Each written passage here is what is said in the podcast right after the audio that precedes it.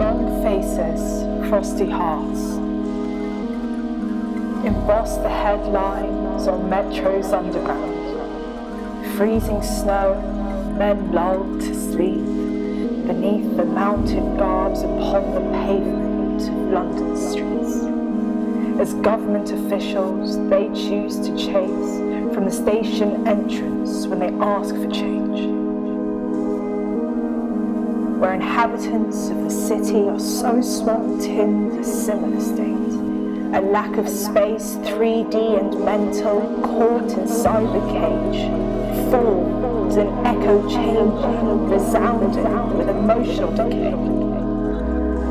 When we think it okay, convinced we're right, to call swept lines without asking the person if that's what they'd like so that immigration services can steal through the night to deport them. And I only ask you what's happened to questions. We are the generation of fake news and crescendo, full to the brim with algorithm pinging photos, articles and posts guaranteed to make HT receptors go off the charts in waves how can we help sitting to see the blockchain of white lit imagery lorded over by masters who gain net neutrality? Do you see how your world is slowly constructed by short videos and political memes?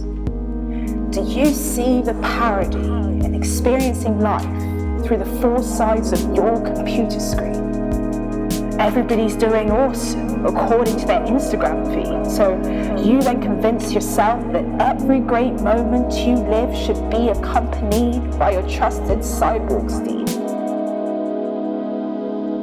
Please tell me you see how these formulas are at play in constructing our new association game.